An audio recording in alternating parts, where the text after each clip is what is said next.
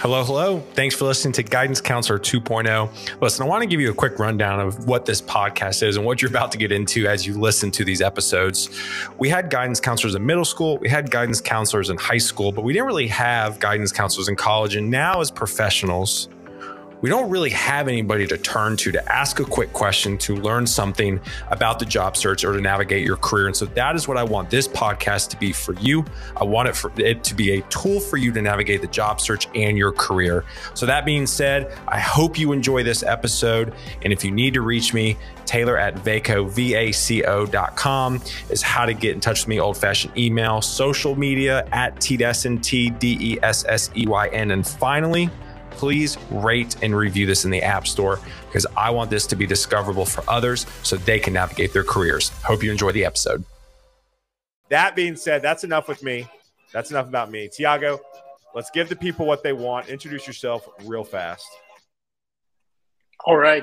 Thanks, Tyler. Great to be here. Thanks for inviting me. And so a little bit about myself. So I'm originally from Brazil, but I have been in New York for the past 9 years almost. I started my career a little bit over 15 years ago.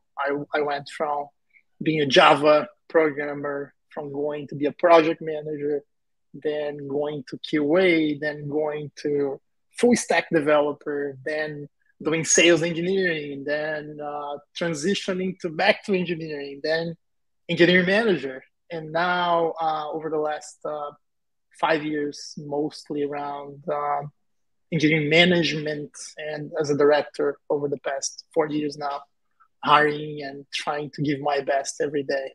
That's awesome. Building teams, adjusting processes. Yeah. And for the last year or so, I've been pretty heavily trying to share as much as I can online, Twitter, LinkedIn. Yeah. Yes. And I definitely want to talk about that too. I want to give people shout outs this morning. Steve, Randall, Chris, Josh. Thanks, buddy. Erica, Victoria, Victor, Genevieve, Joey, Trey, JC, Abdus, Bill. We got the crew today. It's great to see you all this morning. I love your shirt too, Tyler. Nice. Yeah. So, and then everybody in Twitter spaces, Eddie, Ryan, Sagan, Dre, Dragon, Alan, again, it's great to see you all this morning. So, all right. So Tiago, I want to dive in. First thing, let's talk about you as a job seeker, right? I think a lot of times, I think people view hiring managers as they never have issues on the job search. I do want to talk a little bit about, just what to look for in a job, right? You talked about going to Apple, you talked about your challenges at Apple, and why you left. Not necessarily we have to get into that, but just your mental state. Can you talk about just maybe some job search tips and tricks for people right now to kick them off? Yeah, I love this subject, actually, and I have been helping a lot of people around that. And so to myself, I actually wrote an article on this a couple of years back, and there is a principle that I try to follow that's called continuous interviewing. Is like no matter what, right? You should be interviewing every year, but I think more than that, right? I think it is like, yeah, it's easy to say that, but I mean, only a few people actually walk the talk there, right? Yes. Like, and yes.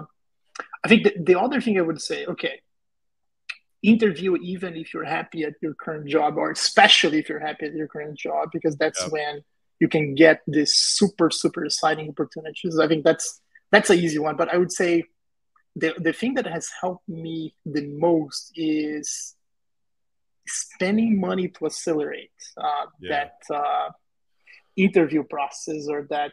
There are two things, actually. Okay, the one thing I would say is, if you want to maximize your chances of actually being interviewed, write your own recommendation and ask someone that's inside that company to drop as a person, as a referral, right? I think it's like, okay. But you need to write, and you need to kind of like put a lot of energy, because that person that's doing the referral to you is he's going to drop, let's say, your resume, and he's going to ping the hiring manager, whatever, but he's not going to have the time and the knowledge most of the time to actually write something that's impressive, that actually, it's like almost like your personal letter of recommendation to the hiring manager, but coming from a third person. So I think, yes, that has helped me a lot. And I now I'm curious though, where do you put it on your LinkedIn? I'm assuming, and no, you send to someone. So let's say you have a friend or you have a former coworker that is at Google or at Apple or whatever, and you wanna apply for a position there. Sometimes you know an opening. Most of the time, there is not a clear opening, and it's like they just need to do to put your resume on the internal referral, employee referral program, right? Sure. And a lot of times, it's not appealing enough to only put your resume and say, "Oh, this is my former coworker is really good at this." It's like, what I recommend folks to do is actually write a 3-4 paragraph with following the same principles that you should follow in behavior interviews. It's like data, putting together why, you are, above the bar, I would say, and what areas do you exceed? What are your superpowers and why that could be appealing to a hiring manager? Always putting the hiring manager perspective into that, then I think that has a much almost a recommendation, right? Has a much higher chance of giving you visibility and getting you to the interview than either applying through the website that we all know is bad, or working with the recruiter that helps. But I think if you want to really shortcut that, I think it's talk to your network for people that are already in. Most companies have an employee referral program. And not only send them a great resume, send exactly what they should write about you. So for example, and also, by the way, Twitter Spaces, you dropped out of Twitter Spaces, by the way. So you should probably go log back on to my Twitter Space. I was getting double feedback. Let me see. Oh, you're getting double feedback. You just got to put yourself on mute, I think, on Twitter Spaces. Okay. Thank you. But so as you're doing that, I want to ask you a question. So, all right. So the referral game is great, right? I talk about that all the time. I think that's something that people don't use enough, right? I talk to people when you network. So let's say Tiago, let's say I hit you up, right? Let's say somebody hits you up, right? Let's say Randall hits you up, right? And then Randall talks to you for 7 minutes. And then they're like, "Hey, Tiago, thanks again for this. Who else should I be connected to in your network?" Right? The referral is such a powerful tool, right? Always try to get warm leads. And then I would also say as well is that you really, really need, I love the thought of Tiago doesn't know me, right? But let's say there's a VP level of recruiting at Nubank, right? I'm probably going to say, "Hey, Tiago, this is my background," because I'm sure Tiago will go to bat for me now that he's had me on the show, that I've had him on the show, but he doesn't know me super well, but he knows I'm a chill guy. Right. And so I love that. And I want to go into the next thing too. You said spending money to help accelerate your job search. Talk about what you spent money on, but then talk about some of the things that if people don't have the money to spend on, how can they still get that experience? So two-part question. So answer the first part. What did you spend your money on and why do you think it was worth it? Okay. So just to give some context, last time I was interviewing actively was end of 2020. And I found out a video on YouTube of someone giving some salary range for the big techs and in, I would say, senior leadership positions. And I was shocked when I saw the numbers. And I was a director at American Express at the time, and I was making good money. What I thought was pretty good already. But then when I saw that, I was like, okay, this is it. I have to do it. If there was any other reason besides money, that was it. That was the right moment. And I decided to, so the one thing I did was I had a couple of recruiters that were always talking to me, and I kind of emailed them back and said, okay, let's schedule an interview in a month or something. I put a deadline on that. And then I had, let's say, a month to prepare as much as I could to get there and do all the interviews. And The one thing that I knew would be a waste of time, and I had done that in the past, was interviewing by myself and read books or just do the cracking the coding interviews.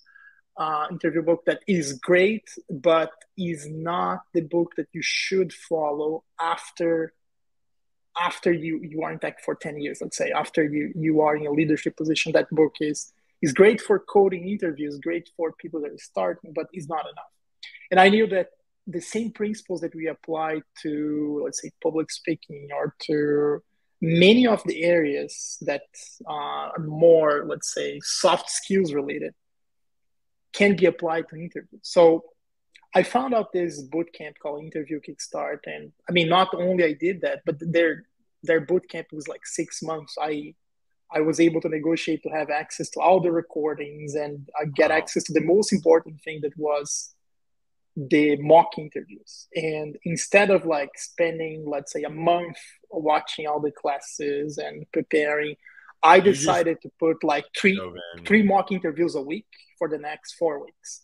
And I had mock interviews in the early morning before work. I had mock interviews at 10 p.m. East with folks in the Pacific, right? Yeah. And that helped me a lot more to see my gaps and to see the areas that I should double down in, the areas that I was already doing great. Where was... I'm curious, where is your biggest gap, right? Because again, right, I think people view people in leadership like, oh my gosh, they're perfect, but like let's be vulnerable here. What would you say your biggest weakness was in interviewing? I would say true. I mean, I had this illusion that I was great at behavior interviews because I was doing a lot of them as a hiring manager, right? And I had this idea that okay, I had enough stories, I had enough data, and I should never forget the first mock interview I did with someone that was at Google at the time. I think this person moved to Netflix or something like now.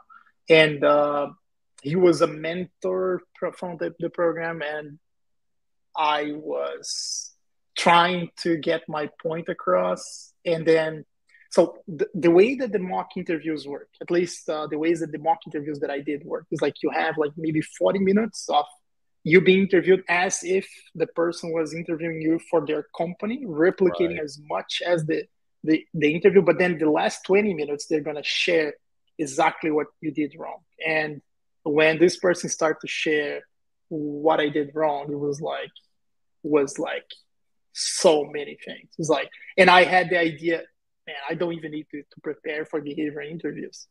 And that's when I kind of like, completely flipped my approach on behavior interviews. And I have been writing a lot about this. And I think the biggest insight is you not only need to know, let's say, the cases, and you need to write down almost a script of like your best stories. So whenever they ask you the question, tell me about a time you had a conflict with a peer of yours.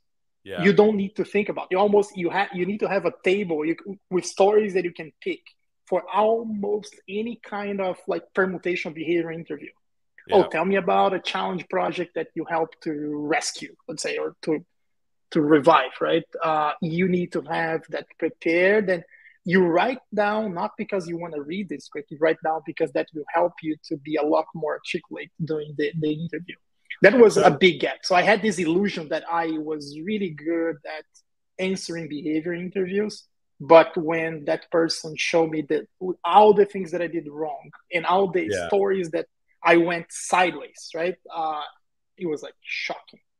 So, and I've actually talked about this too, so I'm glad Tiago brought it up.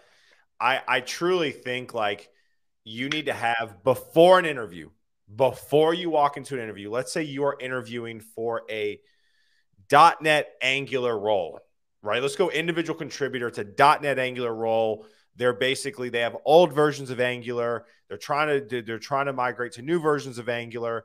And let's just say it's an entire conversion project from old .NET to .NET Core, old Angular to Angular. If I were you, I would write down any time in your career that you have done either. Because what happens is when you go into an interview and you are not comfortable, like 99.9% of the people are, your brain's going to like just freeze. And so then you won't have anything, in front of you. And so that, so again, I love what Tiago said here. Make sure that you write, write a script, come prepared. It's incredibly important. I think that the STAR method, right? I think a lot of people know about it, but not enough people actually take it like seriously, right? And that was the biggest lesson learned, and something that I have done with probably like 20, 30 people this year. Like I asked them, okay, are you really taking this interview seriously? If you are, here's a Google Doc with like the top 10 questions that I ask all the staff engineers, all the engineering managers that I interview. Write down your answers, and I will comment and say, this is not good in scope. Where's the data on this? Right. Why didn't you do this? This is bad because you had to escalate to your manager. That's not a good story to tell on an interview. And I would comment out, like, and you should do that with like some peers of yours, some mentors of yours. Like, write down your ideal answers for the top 10 most common behavior questions that you can easily find, and ask peers or mentors or former managers of yours to tell what you got wrong on that stories, and then polish them. And then during the interview, you don't even look, you already know by heart, right? And I think you're going to do much better than 99.9% of the people. So behavior interview was an area that I was completely blind to. I thought I was doing great. But when I got to the real interviews with senior engineering managers and directors and hear their expectations and the gaps that I had, was mind-blowing. The second thing was on the system design interviews. And I think that was something that the bootcamp helped a lot, because I found an instructor that was able to articulate on a 4-hour class all the concept, how everything connected. And I learned that system design interviews are about structure and are about time boxing, how much time you should stay in each one of the parts of the system design interview. Like the biggest mistake that I made was like spend maybe 10 minutes, like doing data, like how the database would look, all the tables, all the relationships. And that was a completely waste, because I would run out of time and not have a functional solution for the system design.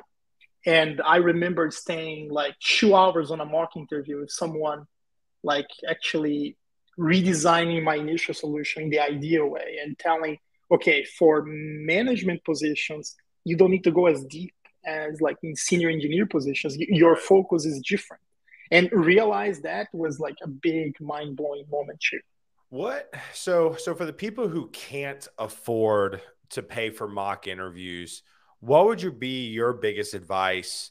I obviously have thoughts on how to get mock interviews for free, but what's your advice to those people? So the first thing is write down the top 10 behavioral questions and ask peers or mentors or people that you trust to review and really grill you on that. And the second thing would be,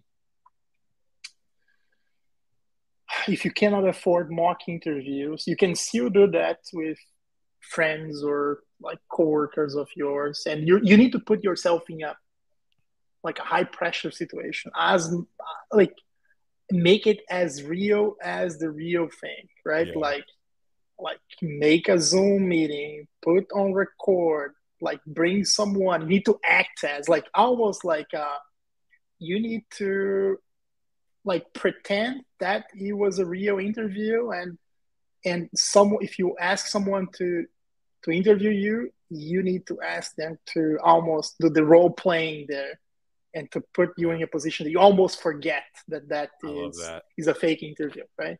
Yeah, and I want to give Barrett a shout out. Barrett's a former guest on the show. For those of you who are watching, I would highly take Barrett up on this. Barrett's great. You can go watch our episode together on YouTube. But Barrett, thank you for that, man. I appreciate it. So, all right. So we're more than halfway through, and I knew this would happen. So let's jump on the other side of things real quick. And obviously, I just need to have you on again. So we'll make sure we book you again. Yeah, for sure. Because I love to catch up with you a little bit more, because all this stuff just takes so much time to uncover. Let's talk about putting yourself out on the internet real fast, because that's kind of my thing right now. You have, for those of you who want to check out Tiago, It's typefully.com/Tiago. Tiago, how do you pronounce your last name? Ghisi. Ghisi. Yeah. So go check it out. Tiago, talk to me about the importance of putting yourself out there and what it's done for your career so far. Okay. So I would say after a lot of years in tech, the most important thing, and one might argue against that, is influence, right? And is influenced by sharing your ideas, by trying, like, increasing your impact beyond your current company, beyond where you are at, right? Yes. And maintaining your network across all the companies that you work with in the past and all the companies you can work next, right? Mm-hmm. And so that was a big realization I had beginning of this year. It's like, I don't want to be the VPs or the SVPs or the CTOs for the companies that I work for. And I have seen everybody really love their ideas and appreciate their wisdom inside the company, but nobody knows them outside. And a lot of their influence is being restricted. A lot of their impact is being restricted, and is dying inside the corporation that, and I think it's a big waste. So I decided to share like what I learned publicly. I think that was the one thing. And the other thing is, in tech, we have a lot more people coming in than people that are staying after, let's say, 15 years. Yeah. Like, so if you are in tech and you are on a leadership position for a while, it's almost your duty, like, to post, like, to share. Yeah. Yeah. Share and to give back, right? Like, because I got a lot early in my career, learning from people that, like, share with me that wisdom. And I mean, especially after the pandemic, you don't go to the office, you don't have the role models around, and it's much harder. And especially if you start your career remotely, right? I think it's like, and the new generation also see things differently than my generation. So I felt that it has two effects. One, it helps me to polish my ideas, right? And to test them. I think that's one. And two, it helps me to increase my network, make friends, and also build a network outside my current employer, my current coworkers, right? And I think that's the main reason why I have invested so heavily on LinkedIn and Twitter this year. Well, and then, and again, the reason why, and I'm so passionate about this, I found Tiago because of Twitter. So Tiago did, I forgot what the thread was, but you did a thread. And I think one of my contacts, again, the power of liking and commenting people's posts. So for the most part, for those of you who are watching, everybody who I have on my show, I only have on my show if they have a social media footprint, because that's the only way I can find you. So for example, tomorrow, Emmett, I have a guy coming on named Emmett. He's a junior dev. I have followed his entire career, working from crazy hours in the ER to like a night nurse type thing to becoming a software dev. And I've watched his whole journey play out. And I was like, I have to interview you. If Emmett did not post about it, I would not know about it, right? And so again, it's just the power of it. Tiago and I got connected because of Twitter thread. So again, I want to reiterate, you just got to do it. I mean, you don't have to do it. I keep saying that. My brother, he's a senior product owner at Ticketmaster, or not Ticketmaster, that was his last job, Eventbrite. He doesn't put out any content. He's done just fine. But what my brother does really well, though, is make friends and network, right? So again, part of it, and you can do wonders just by doing that inside the companies you work with and maintaining those, like, but I think, like, it's really powerful what you can do today with Twitter and LinkedIn and the kind of people that you can connect across geographies, right, and across roles. And I think it's super powerful. I mean, the amount of people I have connected this year and the amount of opportunities that I have been receiving because of that is just crazy, exponential. It's like, it's hard to beat. It's hard to beat. Yeah. Steve comes in, despite being a junior, putting myself out there on YouTube and Twitch helps me connect with people interested or involved in my industry. Thrilled to even have met some amazing folks on Taylor's show. So thank you so much for that. Jordan, it's great to see you. Anne Marie brings up a great point. You could just apply to everything and use the interview with the company you do not as mock interviews. Absolutely. That's honestly another way to get better. Tiago, as we wrap up here, last 5 minutes, quick advice for hiring managers right now. What are some things that you live by on your team, both from actual hiring and then building good leadership building good culture? So let's answer both of those in 5 minutes, which can usually take about 6 hours. Yes. So for hiring, a big fan of two things, I would say. The first thing is to try to make the interview process to be a reflection of the skills and the challenge that that person is going to actually have on the day-to-day. And I know this is really hard. Actually, keyword, not made up.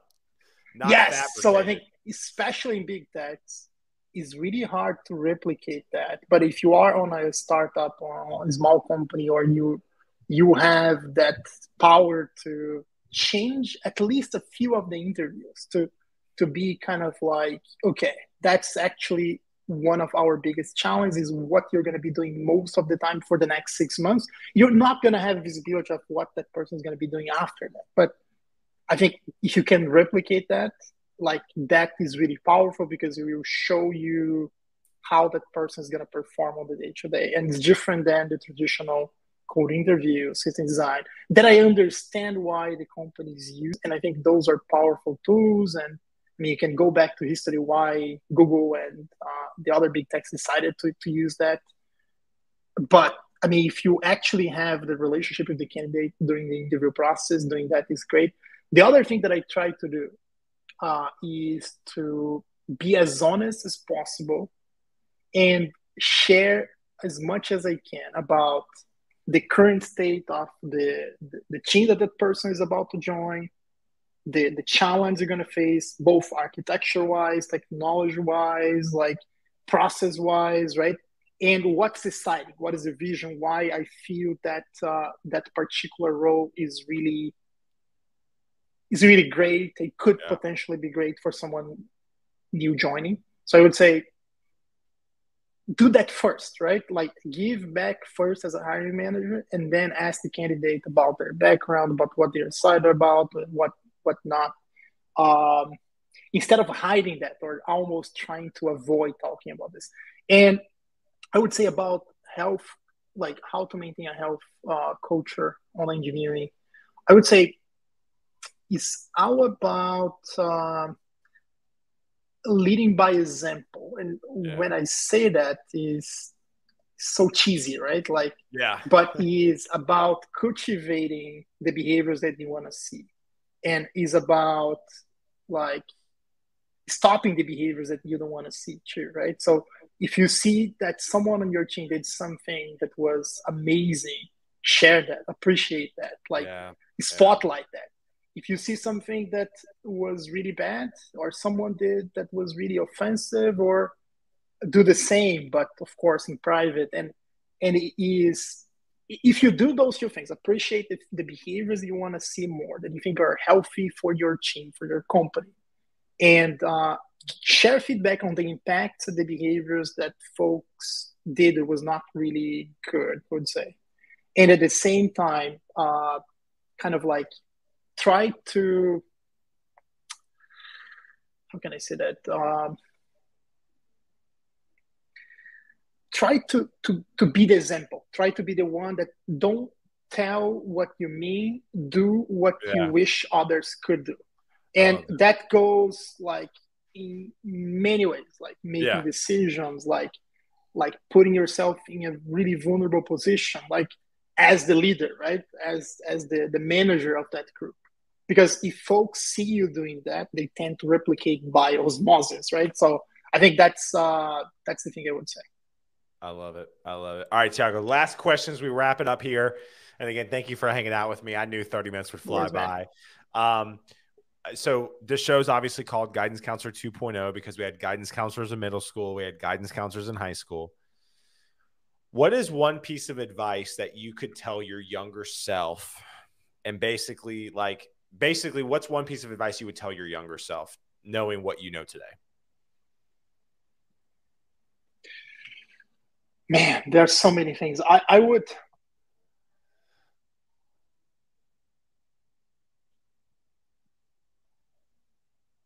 I love the thoughtfulness.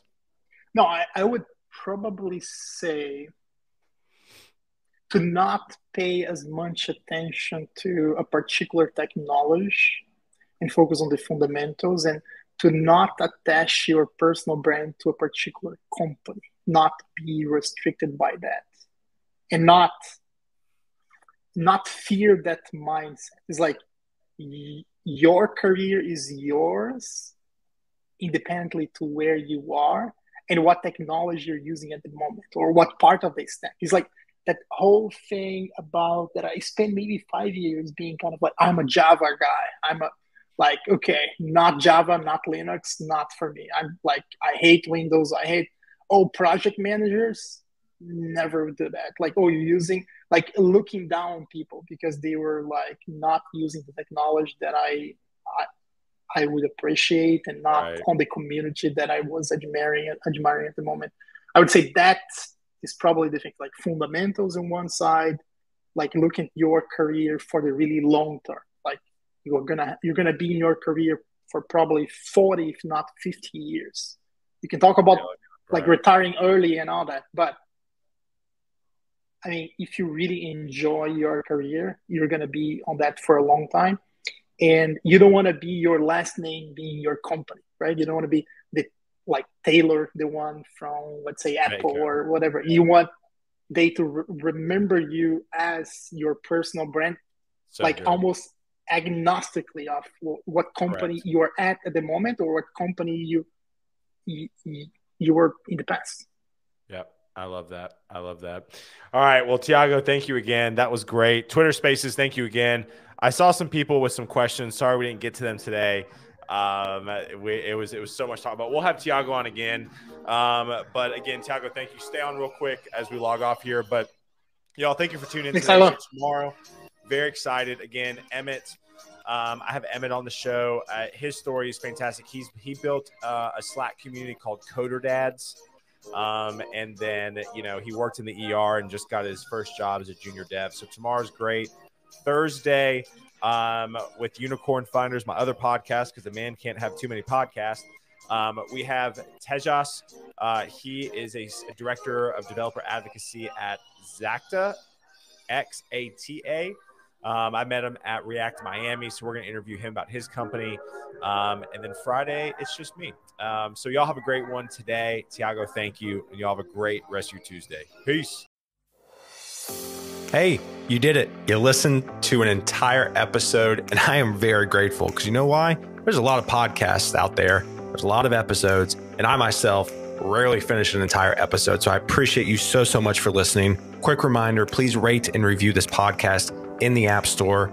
I want this to be discoverable to others, and the only way that happens is if you take the time right now and rate and review it. Please, like right now. Unless you're driving, then don't do it.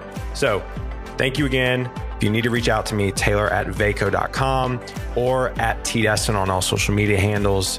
And I hope you have a fantastic day.